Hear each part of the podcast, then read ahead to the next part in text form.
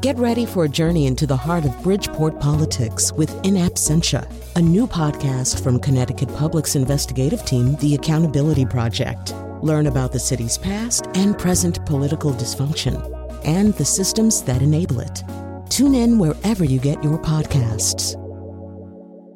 Funding provided by Joe Zimmel and Valerie Friedman. This is Where We Live from Connecticut Public Radio. I'm Lucy Nalpathanchil. New Hampshire voters will head to the polls in under a month, eight days after the Iowa caucuses. These small states have kicked off presidential election years since the 1970s. But is the state by state primary system the best way to narrow the candidate field for the country's highest office? Coming up, we talk with Galen Druke, host and producer of 538's Politics podcast. Galen and his team have launched a fitting podcast series for the next few months called The Primaries Project. We learn more just ahead. First, the latest polls show four Democratic candidates are neck and neck in the lead up to New Hampshire's primary, February 11th. So, what's happening on the ground there? Joining us from New Hampshire is Josh Rogers, senior political reporter for New Hampshire Public Radio. Josh, welcome to the show. Good morning. Glad to be here. Our listeners can join too, 888-720-9677, or find us on Facebook and Twitter at Where We Live. Uh, Josh, you've been a politics reporter for some time. So uh, tell us, what is it like to be in New Hampshire before the primary? Uh, what's happening there? Well, it's busy. Um, I was out this weekend, and um, a lot of candidates were in Iowa, but Michael Bennet, uh, Colorado Senator, and Andrew Yang were here. They pretty much had the state to themselves. And uh, I guess Elizabeth Warren was here for part of the weekend, too. But uh, you know, you get the sense that uh, you know now that we're a month out, voters are really uh, starting to pay more attention and starting to finalize uh, potentially their decisions. Uh, there, you know, still a bunch of time, and you know, new, people in New Hampshire, you know, don't like to admit this often, but what happens in Iowa will have a huge effect on uh, their final decision making. But you know, some some people who have gone and seen dozens of candidates and dozens of events told me yesterday that they're getting closer to making a decision. And um, you know, we've got the same clump at the top of the polls here as are in Iowa: uh, Bernie Sanders, Elizabeth Warren, Joe Biden, and Pete Buttigieg. And then there are several candidates a little bit farther down in the polls. Uh, Amy Klobuchar, Cory Booker, and uh, you know Andrew Yang, uh, who uh, also have some support here. So it'll be interesting to see what happens. Mean, no one uh, who's sane would pretend to really know what's going to happen in the next month. So let's talk about those latest polls. So who's leading in New Hampshire, depending on uh, which voter you're talking to? Well, uh, Bernie Sanders uh, appears to be uh, leading at the moment. I mean, that's what the most recent polls are indicate. But you know, the margins of error are, uh, all such that uh, he couldn't actually be leading. And um, you know, the but he's running strong. He obviously won here in 2016. This was the first state uh, he won uh, in what ended up being a longer Democratic primary process. Uh, you know, he got 60% of the vote last time. Most polls now show him at around 20% support. Uh, today, he's being endorsed by the local chapter of the SEIU, which represents more than 10,000 uh, state employees and some other workers. It's one of the more significant union endorsements a candidate can pick up in New Hampshire. That should help him. That same union endorsed him four years ago. Um, Elizabeth Warren has run strong in New Hampshire, and you know, like Bernie Sanders, may enjoy some degree of advantage uh, from being in a neighboring state. I mean, obviously, both Sanders and Warren are national political figures, but traditionally, um, typically. Uh, people from neighboring states tend to do well in the primary here. They've always pretty much come in first and second. Um, you know, Joe Biden obviously is uh, universal name recognition, and you know have some support here. And Pete Buttigieg is also somebody whose message is appealing uh, to a lot of voters, including some independent voters, and also. Um, you know, we have a lot of voters in New Hampshire, who are relatively sort of like high income, high educational attainment, and uh, he's appealing to those folks. And so, you know, it is really uh, hard to know where this is going right now. Um, you don't get the sense that um, a lot of people have made up their mind completely, and um, you know, it's going to be a busy month.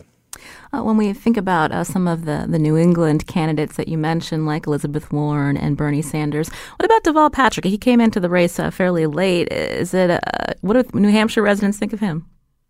Well, most people who are close to politics uh, would say they don't understand why he got in as late as he has. I mean, that's the first question he faces. And while uh, you know, he certainly was governor of Massachusetts uh, for two terms. he was not somebody who um, spent a lot of time cultivating the sort of relationships that politicians who hope one day to run for president typically do.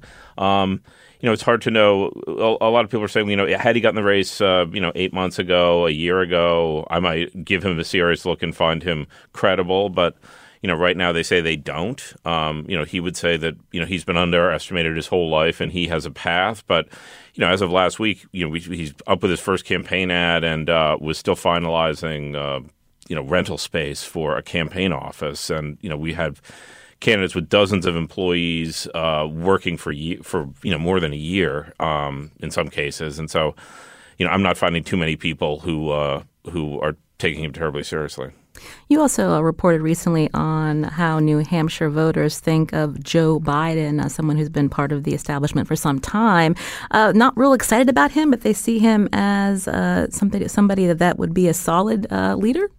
Well, that's what the that's what the polling indicates, and that's what my reporting indicates is that it can be a little uh, jarring, frankly, to talk to somebody who's like, "Oh, I really like Joe Biden."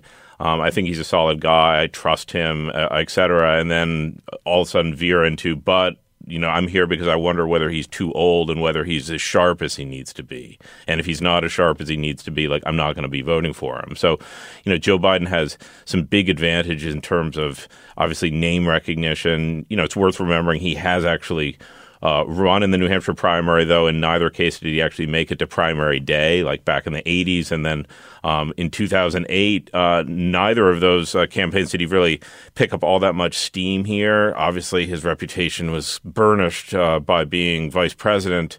Um, there are a lot of people who think that he's the sanest choice, uh, given that uh, he's well known and you can on paper make the case that he builds the strongest coalition, and, and maybe that will come to pass. Um, but you go to his events, and it's not like they're electrifying, and maybe they don't need to be electrifying. But he has, you know, he has the support of the state firefighters union, which is a big deal in some New Hampshire elections. Uh, he has all you know, but things could change. I mean, and if he comes out of Iowa with a bad result, uh, you know, it'll be interesting to see what happens in New Hampshire. But you know, he's certainly in the mix to to win this thing. Josh Rogers is speaking with us from New Hampshire. He's senior political reporter for New Hampshire Public Radio as uh, that state's primary is under a month from now. Uh, you can join our conversation. Coming up, we're going to talk about uh, how the primary system for the presidential election came to be uh, with 538's Galen Druke. Our number to join the conversation, 888-720-9677. Uh, Josh, I was wondering if you could talk uh, more about just the demographics of New Hampshire. That's gotten a lot of attention this presidential election season. New Hampshire like Iowa, uh, very uh, predominantly white states, um, maybe not demographically, or we know not demographically rep- representative of the, the Democratic Party. And so I'm wondering how residents are feeling about that as that attention has been called uh, this time around. Well, you know, this is not uh, a new uh, phenomenon. Uh, new Hampshire has, you know, it's certainly becoming more ethnically diverse, racially diverse. Um, you know, it's 95% plus white. Uh, it's a fairly rich state in terms of if you look at the uh, if you look at the average income, there's certainly uh, pockets of uh, poverty in New Hampshire, but it's a state that um, you know it's a very secular state. It's a very white state. It's a pretty well educated state. Um, whether or not it truly represents the demographics of the country has been debated for some years. Uh, one thing that's interesting this year is that you actually had that argument coming out of the mouths of candidates, uh, most pointedly. Uh, former HUD Secretary Julian Castro said that essentially Iowa and New Hampshire shouldn't go first, given that they don't represent the country demographically. And, you know, given the coalition that Democrats uh, are likely to need to build to uh, defeat President Trump, um, you know, that debate's taken on greater urgency. I mean, people here who are deeply invested in keeping the primary here would tell you that, you know, the first four states uh, are a good mix and represent the country. Um, you know, it is what it is. I mean, New Hampshire is certainly changing. Um, it's hard to make a case on the merits that New Hampshire is representative of the rest of the country, but you know, institutionally, uh, the people who want to keep the primary here would say that New Hampshire gives candidates that don't have a lot of money a chance, and it also provides the face-to-face campaigning that uh, people here and uh, like to believe is important. Whether or not, you know, if you look back to 2016, whether or not that sort of face to face traditional retail style campaigning necessarily meant much in New Hampshire. You look at Bernie Sanders won and Donald Trump won, uh, both fueled by these, you know, kind of mega rallies. Um, it's interesting, you know, whether or not the model uh, and you know what we've been taught and what New Hampshire likes to propagate in terms of what is essential, what are essential components of presidential campaigning, whether those are as relevant as they used to be. But you know, the facts are the facts on the demographics, and it'll be interesting to see moving forward uh, what the implications of that are. I mean, it's been you know four cycles since there was really uh, much uh, much of a challenge to New Hampshire's uh, role in the lineup, and that was resolved by you know creating the sort of four state early states being Iowa, New Hampshire, South Carolina, and Nevada.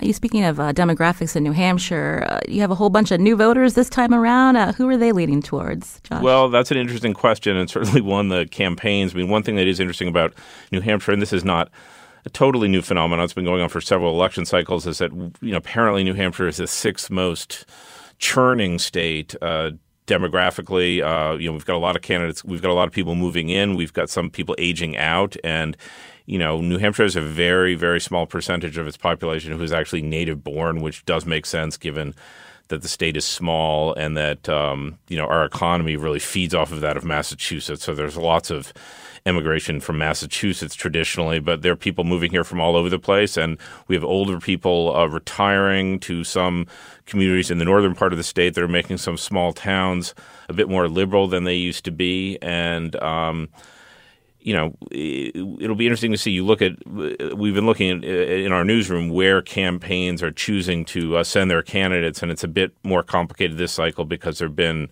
you know 20 plus candidates uh, running at, at, at, various points in this race, um, you're going to get people sent to places where they normally might not fight for votes, such as you know Upper Carroll County, uh, some of the small towns up north. I mean, most of the population is south of uh, Concord, uh, clustered along the Massachusetts border, Hillsborough and Rockingham counties uh, you know those uh, those areas, uh, the Massachusetts border is really really where Republicans tend to rack up votes historically. You have a lot of kind of born again New Hampshire people who kind of move here to avoid the broad based taxes of Massachusetts. Um, you know, vote, the campaigns are fighting for every vote they can, and um, you know it'll be interesting to see. The young people are definitely polling indicate that they're strongest with Bernie. Um, and then we have, uh, you know, the Democratic primary. A lot of the older voters are actually uh, drawn to Pete, Pete, Buttigieg. So you have this kind of inversion of the old guy drawing the young support and the youngest guy uh, drawing the sort of the older support. A lot of old older voters I talk to you know, for them, uh, Pete Buttigieg is kind of like, you know, in some ways an old person's idea of a young person. So uh, this is going to be interesting to watch. I'm not sure he would uh, embrace that. no, I don't okay. think he would like that, but I think it's true. well, I want to thank Josh Rogers for joining us, senior political reporter for New Hampshire Public Radio. A busy uh, month for you ahead, Josh. Thanks for joining us today. Happy to be here. This is Where We Live from Connecticut Public Radio. I'm Lucy Nalpathanchil. Up next, when did American voters get the chance to select which presidential candidate was nominated by the National Party? You might be surprised by the answer. We talk with 538's Galen Druke about that question after the break.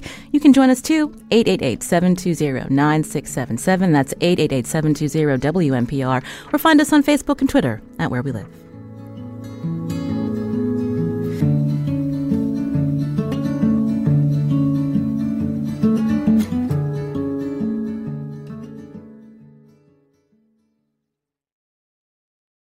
This is Where We Live from Connecticut Public Radio. I'm Lucy Nalpathanchil. Primary season is almost here. Iowa starts things off with its caucuses February 3rd, followed by primaries in New Hampshire, Nevada, and South Carolina before Super Tuesday. And but Connecticut's primary isn't until the end of April. Ironically, it was a group of Connecticut activists in 1968 that helped launch a reform movement to change how parties nominated presidential candidates. 538's latest podcast series gets into that history. It's called The Primaries Project. Host and producer of 538's Politics podcast, Galen Druke, joins me now with more. Uh, Galen, welcome back to the show.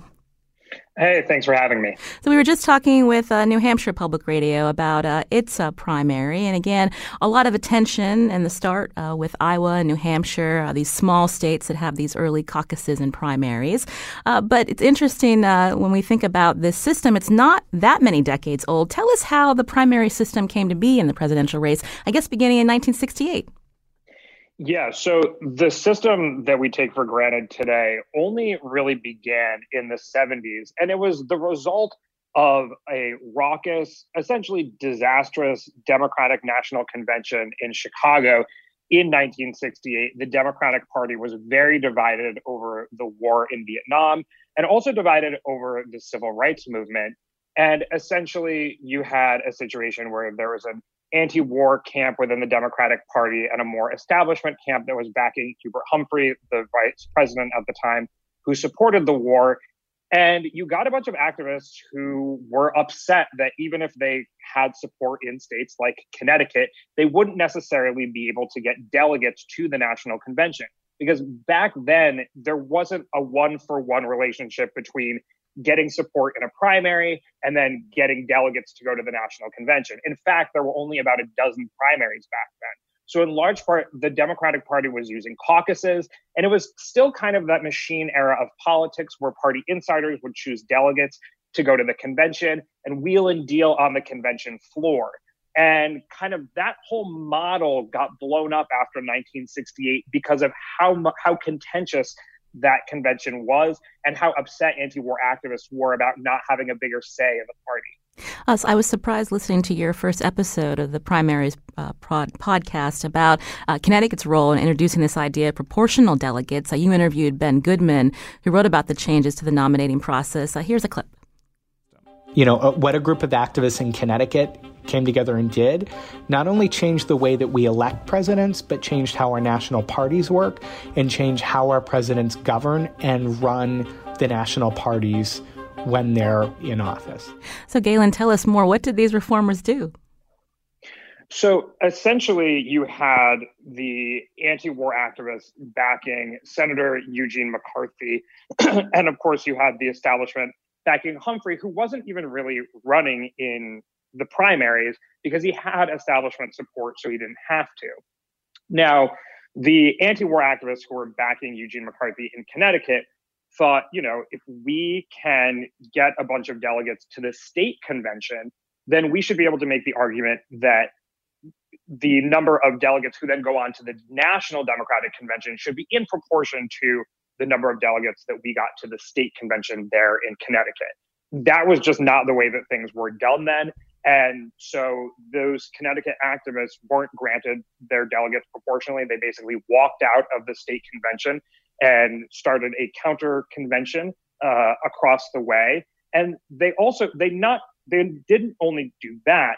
They started uh, a kind of commission that would argue for changing the rules of the Democratic Party more broadly to require a something of a proportional system, not exactly proportional. What the wording was more like, you know, the delegates to the national convention have to fairly reflect the preferences of voters in that state. And so after the Connecticut convention, they got other anti war activists and McCarthy supporters from around the country on board to rewrite these rules, took those rules to the national convention in Chicago, and even after Humphrey was actually awarded the nomination, which was a significant loss for the anti war part of the Democratic Party, they got these rules changes through the convention floor. The delegates actually passed them. It's debated today mm. whether or not the delegates to the national convention actually understood the rules that they were even passing at the time. But it really amounted to, again, an overhaul of the way that the Democratic Party chose its nominee chose its nominees and then eventually the Republican Party followed suit. So this really changed how uh, we saw primaries. It became more important. But when we think about how they were are ordered today, how did Iowa and New Hampshire become some of these early important primaries, Galen? You know, it's basically an accident. Before the system changed in 1968 or post 1968, leading into 72 and then 76, the order really didn't matter because it wasn't a public process. Mm. And the sorry, the delegates who were chosen at caucuses or through primaries were not necessarily required to vote for any one person on the convention floor. In fact, a lot of times the delegates were chosen before candidates for the presidency had even announced. And so there was no point in the media kind of following contest by contest to see who was up or who was down over the course of primaries and caucuses because it was the convention that actually mattered. But after the rules changed particularly heading into 1972, then you could kind of tally state by state who was up and who was down because the delegates to the national convention had to fairly reflect again the voters' preferences in those states. Now, the reason that Iowa ended up first is because after the rules changes, they said, you know, your contest has to be within a within the year of the election. So previously they were having caucuses, you know, more than a year in advance of the of the convention of the national convention. And Iowa has a complicated process. So in order to follow that new rule where it would happen within the year of the election, they had to go pretty early on. And so initially it didn't seem like that would necessarily matter all that much. But what Jimmy Carter figured out in 1976 is that if you camp out in Iowa and you do well in Iowa, then all of the media attention that comes with winning an early state Iowa will help propel you to do well in future contests. And that's exactly what happened. In fact, nobody really knew who Jimmy Carter was. He was the governor of Georgia at the time, but he was a non entity in national Democratic politics.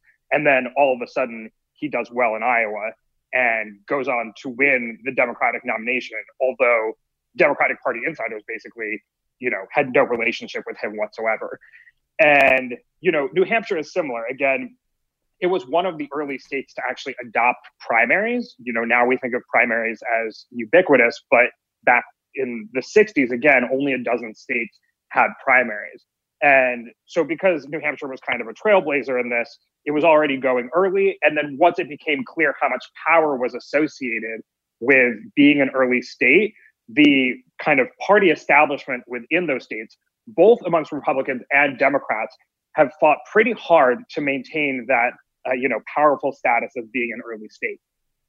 You're hearing Galen Druke, host and producer of 538's Politics podcast. They have a new series out uh, over the next few months looking at uh, how the primaries uh, system came to be in our uh, country. You can join our conversation, 888-720-9677, or find us on Facebook and Twitter at Where We Live. Uh, Galen, as we heard from New Hampshire Public Radio's uh, Josh Rogers, a lot of attention this cycle after Julian Castro questioned the idea that Iowa goes first, especially when you look at how diverse the Democratic Party is today. So, what are some of the unintended consequences of this system that we have now?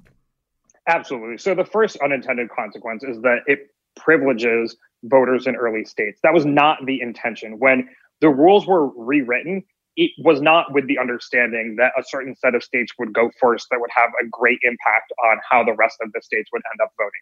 So that's obviously an unintended consequence. And it's become an even more significant unintended consequence as the Democratic Party has grown increasingly diverse, but states like Iowa and New Hampshire are really not diverse at all. If you want an example of the kind of state that actually reflects the Democratic Party, Illinois is actually the most kind of representative of the Democratic Party's demographics.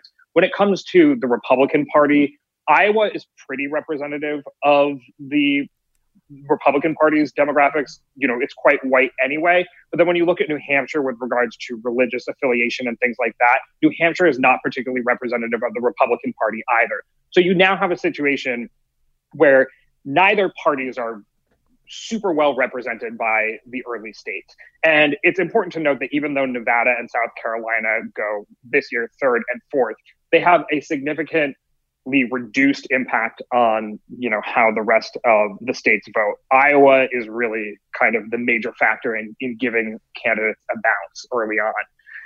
There are plenty of other un- unintended consequences. One, for example, is that there's no longer any ability really for delegates to wheel and deal on the convention floor and come to some kind of compromise you know, if there's a contested convention, it could happen, but there hasn't been a contested convention since these rules changes. And so what you end up having sometimes is a, a pretty fractured party that can be divided over candidates and, and not have any clear way of, of making a decision or coming to a compromise. For example, you know, in and this is this is a bigger issue when you have a lot of people running in the race like in 2016 um, Donald Trump early on had about 30% support, with 70% of Republican voters not interested in Donald Trump being the nominee, but the rest of the Republican voters were fractured amongst the different candidates.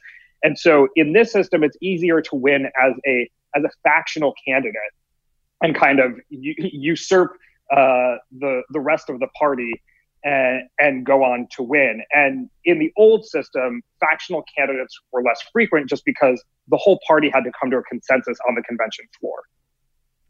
If we uh, think about reordering primaries to be similar to a state's Democratic electorate um, as to the party's nationwide voter base, uh, also criticisms that that may uh, keep uh, African American, predominant African American states who are also part of a key voting bloc in the Democratic Party um, from having a say uh, early on in the process, Galen? Um, you know, it's true that for example, South Carolina, which has a large number of African American Democratic voters, is also not particularly representative of the Democratic Party, right? And so it's it's kind of interesting that the Democratic Party does it in such a way where instead of having, you know, three or four states that are representative of the party go first, which are states like Illinois or New Jersey, which are quite mixed states, mm. um, it has a bunch of states that are not so representative of the party overall. Nevada, interestingly, is in the top five of most re- representative states of the Democratic Party. So if you do want a good sense of kind of what the Democratic Party wants, given its mix of demographics, maybe look more to Nevada than to Iowa or New Hampshire. You know, there's also an argument that we do, you know, one national primary day mm. where everybody votes on the same day. And that comes with its own complications. And of course, small states like New Hampshire and Iowa have their arguments for why they think retail campaigning in a small state is important early on. But I mean, the reality is there are lots of different ideas out there for how we could do this differently. They all come with their own complications and difficulties. I think uh, another uh, approach would, that has been discussed uh, by some poli sci uh, political scientists uh, is looking at grouping states to produce these representative electorates across state lines. Uh, maybe would that be something that would maybe have a chance in, in moving forward, Galen? It's difficult to know. So this is an interesting area of our democracy because it's not in the Constitution. Parties are not in the Constitution, and how parties select their kind of candidates to run in general elections is not in the Constitution. This has traditionally been up to parties, and then parties have kind of written these rules a little bit more into stone through state law. But it's at the end of the day, parties are private organizations and they can structure this how they want. And so if activists within either party wanted to change the system, they could. But, you know, inertia is a powerful force in politics and and politicians and party activists are oftentimes small c conservative in the sense that they've been doing something this way for so long that it becomes difficult to kind of change things. Usually, these kinds of systems are changed as a result of failure. 1968 was a big failure for the Democratic Party, which is when they chose to rewrite their rules.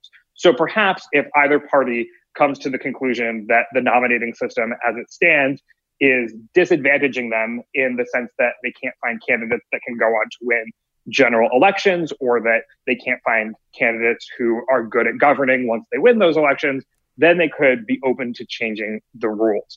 And again, wouldn't take any kind of constitutional amendment. Really, it would be up to the parties and then to the state parties to enact any changes. You mentioned kind of grouping states. Mm-hmm.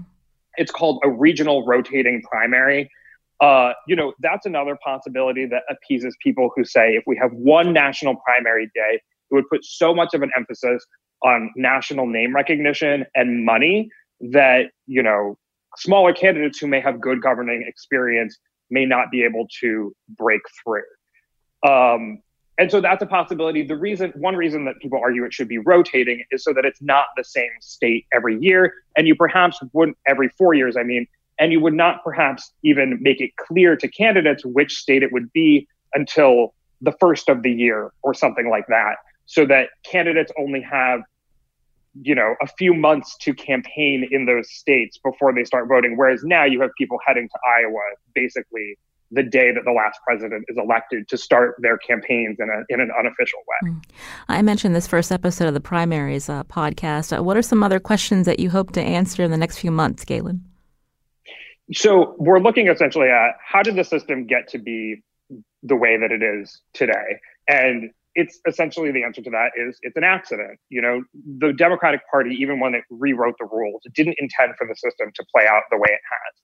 The next question we're asking is, you know, what are the consequences of the system? There have been plenty of unintended consequences. And it's something that I think people have taken a, more of a look at in the wake of President Trump's victory within the Republican primary. It's hard to remember now, but uh, there was no party support for Donald Trump when he first got in the race. And it wasn't until like months after he started winning primary elections that he even got his first congressional endorsement. So we have a system where an outsider can really kind of take over the whole party from the outside. Uh, there are other unintended consequences as well. And then lastly, we're looking at how things could be different. So throughout the project, we talk to a lot of academics, political scientists, authors, researchers, and ask them, you know, if you could do things differently, how would you structure uh, the system? And there are a lot of ideas out there. Some of them we discussed. A common theme actually was give the party more control.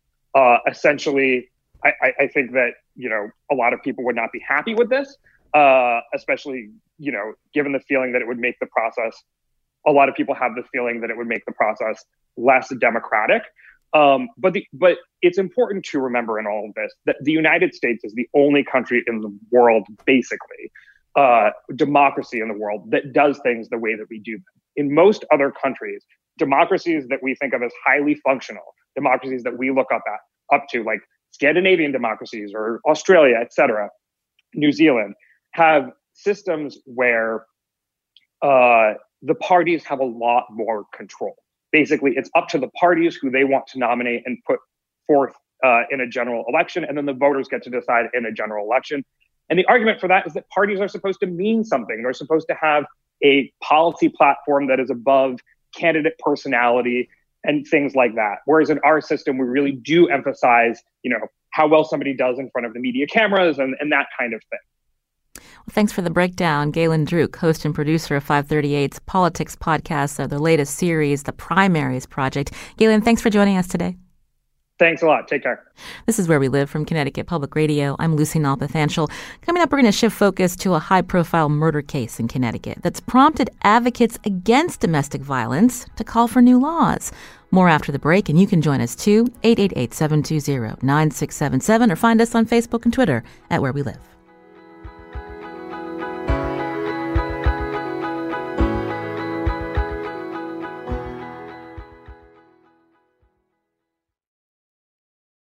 This is Where We Live from Connecticut Public Radio. I'm Lucy Nalpathanchil. This programming note starting tonight, uh, Where We Live's evening repeat will air at 8 p.m., and you can also listen to our episodes on your favorite podcast app. Also, coming up tomorrow, one in four undergraduates are raising children. Are you one of these so called non traditional students? On the next Where We Live, we talk to student parents about the challenges of juggling college and kids. And how can policymakers and college officials better meet the needs of this student? Student population. We want to hear from you. That show tomorrow. Now we're shifting uh, focus uh, to a high profile murder case uh, that's now drawing attention to Connecticut's family court system. Uh, last week, uh, Fotis Dulos was arrested and charged with the murder with murder in connection to the disappearance of his estranged wife, Jennifer Farber Dulos. She disappeared in the middle of divorce and child custody court proceedings that had been going on for two years. Now, a state lawmaker has proposed legislation to keep victims of domestic violence and their children safe during these custody cases. I want to welcome to the show by phone State Senator Alex Bergstein, who represents Greenwich, New Canaan, and Stamford. Uh, Senator Bergstein, welcome to the show. Thanks so much, Lucy. So tell us about your Child Safety First bill. I believe it does call for changes to the family court system and the process. Uh, tell us why you're honing in on that. Yes, well, this is just the first in a series of proposals that I will be making to address the issue of domestic violence and abuse that, that is pervasive. It, it happens in every community, in every state, uh, regardless of zip code. So what we have found and what the research shows is that there is actually an institutionalized bias against women in family courts. When there was a, a major study published this past summer by Joan Meier, who's a law professor at George Washington University, she analyzed over 4,000 custody cases, which showed that when there is abuse in a family, and even when there's child sexual abuse, the abuser is three times more likely to gain custody. So, based on that shocking but uh, empirical evidence, we now know that we have a serious problem to address. So, what my bill does is it elevates uh, abuse and violence to be the first issue that courts have to address before looking at any other uh, factor in the best interest of the child. Is this modeled after other legislation in other states or even federally? Yes, in fact, um, in fact, the House uh, in 2018, September 2018, passed a non-binding resolution. It's called House Congressional Resolution 72, which had support from Republicans and Democrats that advised all states to to do exactly this: to elevate child safety and issues of abuse and violence to be the first issue addressed in custody cases. So that's exactly what the first part of my bill does.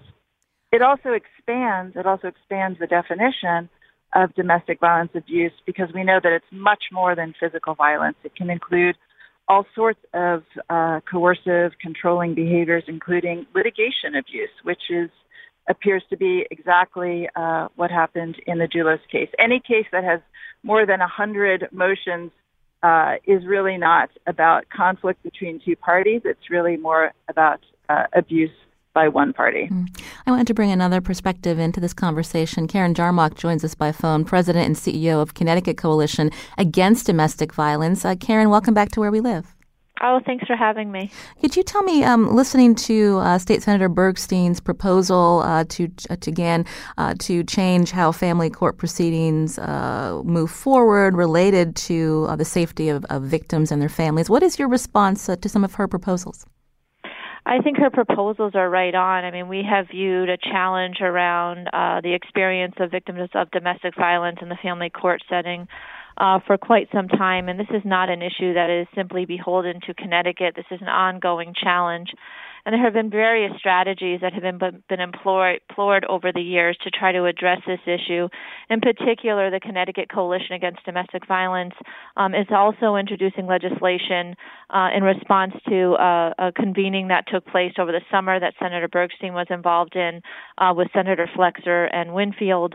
Uh, and in particular, this idea that in many states there is the existence of something called a bench book uh, to uh, serve as a guide, guidance uh, to judges, in particular around uh, various complicated cases. We are proposing a statutory uh, measure to uh, create a task force so that it is transparent and the voices of survivors and uh, and advocates are included in the development of this bench book, which would include um, the identification of um, a descriptor around litigation abuse and a statutory measure uh, and that the judges in Connecticut would need to utilize this bench book and be trained specifically on this bench book because we know that these are complex cases.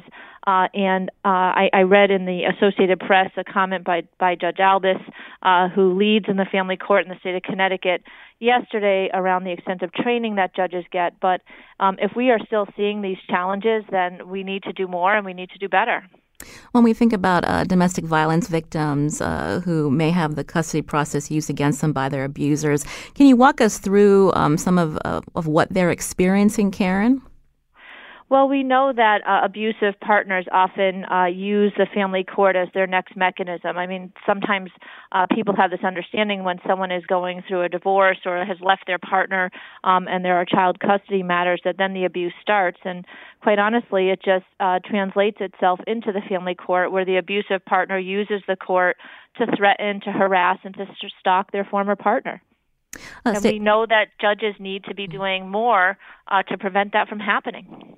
Uh, State Senator Alex Bergstein again is also with us uh, by phone. Um, what is your response to uh, Karen Jarmoc's uh, proposal that more training needs to happen within the court system so judges understand the many facets of domestic violence? Yeah, I, I agree that judicial training has to be one component, and we have to be very careful about who is doing that training and what they are training them to to look for and to do. So uh, you know we can't let the fox into the hen house, so to speak. But uh, but there but there's much more that uh, that we should be doing, and one other facet of this is um, protective orders, restraining orders. The bar, the legal bar to get a restraining order in Connecticut is much higher than it is in other states. Essentially, a woman has to prove that she has been uh, that she's been physically abused, and and as we said before, there are many other forms of abuse, including threats, intimidation, threats to take away the children or to harm the children. And all of those qualify for a restraining order in other states, but apparently not in Connecticut. We also know that um, in Connecticut, many women who are being abused do not have legal representation. And when they do have legal representation, because a, a pilot uh, program called the Gideon Project was done, their chances, just, just by having somebody, a lawyer, help them fill out the paperwork, their chances of getting a protective order, even when the facts are the same, increases by 50%. So I think that every victim is entitled to legal representation, and we need to provide that in order to protect women and children. Uh, Karen Jarmoc, again, President and CEO of Connecticut Coalition Against Domestic Violence. Can, can you add to that? Um, that? That is surprising that you hear um, from what uh, Senator Bergstein is saying that so many of these uh, domestic violence victims don't have representation. Sure, and just to clarify around restraining orders, so the bar for a restraining order in the state of Connecticut is either the existence of physical violence or the threat of physical violence. But I do agree with Senator Bergstein that any opportunity we have to strengthen uh, the occasion for victims to obtain that order is, is a good one. Uh, in terms of the Civil Gideon Project, uh, that had um, actually some success this past fiscal year. Uh, the judicial branch put out a really subpar report on on that project, uh, and it's really deflated uh, what Senator Bergstein was saying. And, and we, I'm so glad that she's uh, pointing out the factors that statistically from research we do know that my understanding is that when someone has a lawyer represent them at a hearing, their chances of obtaining that order increase by 80%. Uh, through the Victims of Crime Act, there are advocates in the civil courts uh, funded through uh, to be there to help with the restraining order process, but these are not attorneys. And so, to the extent that there can be that re- form of representation, that could be very powerful. Uh, Karen, what are we seeing in the state of Connecticut uh, when we look at domestic violence cases, when we look at, unfortunately, uh, intimate uh, violence, uh, homicides? Uh, you know, are the numbers getting worse? Well, what's been really uh, frustrating this year is that Jennifer Dulos is the 14th confirmed domestic violence homicide in the state of Connecticut for 2019. We are a state that averages 12 to 14 there's a tremendous amount of resources uh, that are offered uh, within various systems to make things uh, better so that we don't have these forms of statistics. And our organization, even though we do fatality review, domestic violence fatality review uh, as a practice here and report out every other year on this, um, is going to be looking at these uh, most recent numbers because uh, in the year previous that was nine. and so, um, and it's not just about domestic violence homicide. We know that domestic violence shelter function at 121% capacity statewide all the time. Uh, that's a really uh, challenging number. We know that there is just simply not enough resources, uh, especially when Senator Bergstein was highlighting this factor around children. Uh, each of the domestic violence 18 sites are funded less than $12,000 a year uh, to support children in these really uh, difficult circumstances, children who have experienced trauma. And so we'll be looking to see what we can do to strengthen that as well. Uh, Senator Bergstein, uh, to that point about uh, these uh, domestic violence shelters, uh, obviously there's great demand, but not enough resources. Is that something that the legislature could take up this session? Absolutely, absolutely. We should be looking at that. But I, I just want to mention that, you know, looking at the number of fatalities is that's looking at the tip of the iceberg. I mean, nobody should ever, ever, ever lose their life.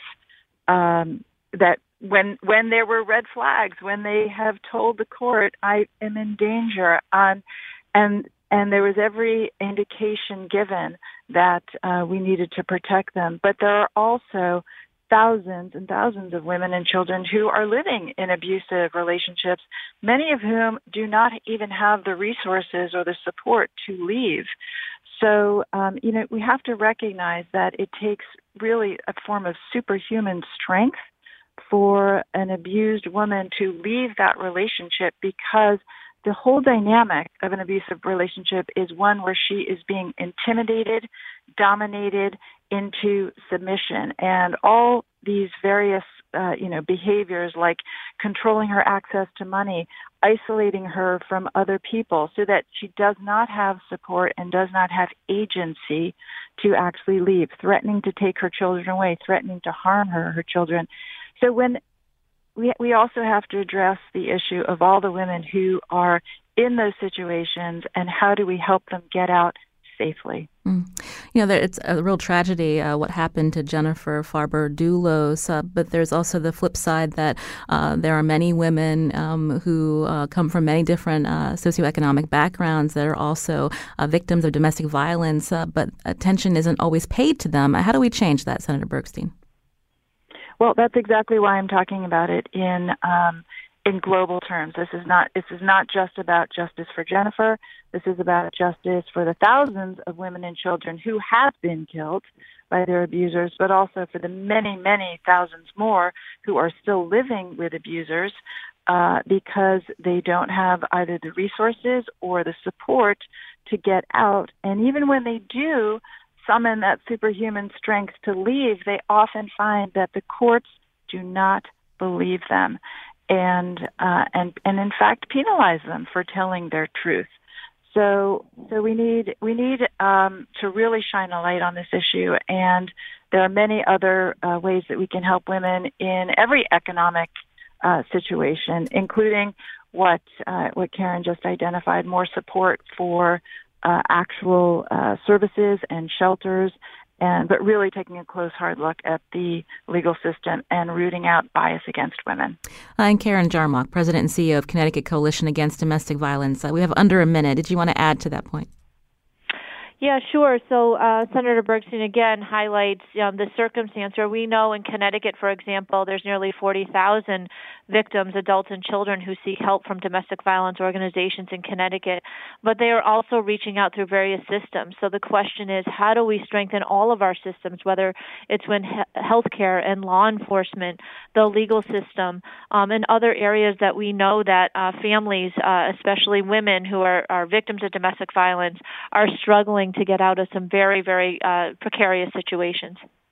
Well, I want to thank again Karen Jarmoc for joining us and State Senator Alex Bergstein, who represents Greenwich, New Canaan, and Stamford. Uh, we'll keep uh, please keep us posted on your legislation as it moves forward. Thank I you. will. Thanks so much. Uh, today's show produced by Carmen Baskauf. Our technical producer is Chion Wolf. Learn more about the show. Just download Where We Live on your favorite podcast app. I'm Lucy Nalpathanchil. Thanks for listening.